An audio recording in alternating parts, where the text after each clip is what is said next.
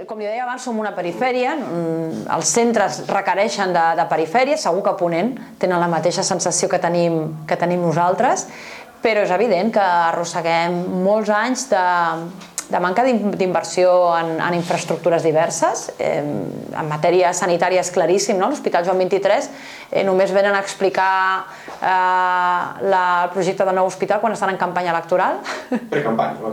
o en, o en precampanya, d'acord? Eh, després se n'obliden i resulta que ni tan sols són capaços d'invertir el mínim per poder adequar eh, l'hospital en aquells espais no, que estan, que estan, que estan en pitjors condicions. El Verge de les Cintes necessita un nou hospital eh, claríssimament i es planteja una ampliació que no resoldrà res, que és, que és simplement un pedaç i després tenim molts eh, CAPs, molts centres d'atenció primària que també requereixen ampliacions. No?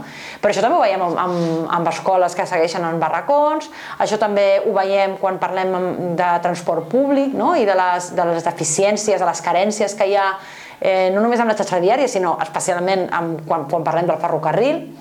I sí, evidentment, que som, que som un territori totalment oblidat, perquè som una perifèria, però som una perifèria precisament per aquesta lògica desenvolupista de la que li parlava abans, no és una casualitat.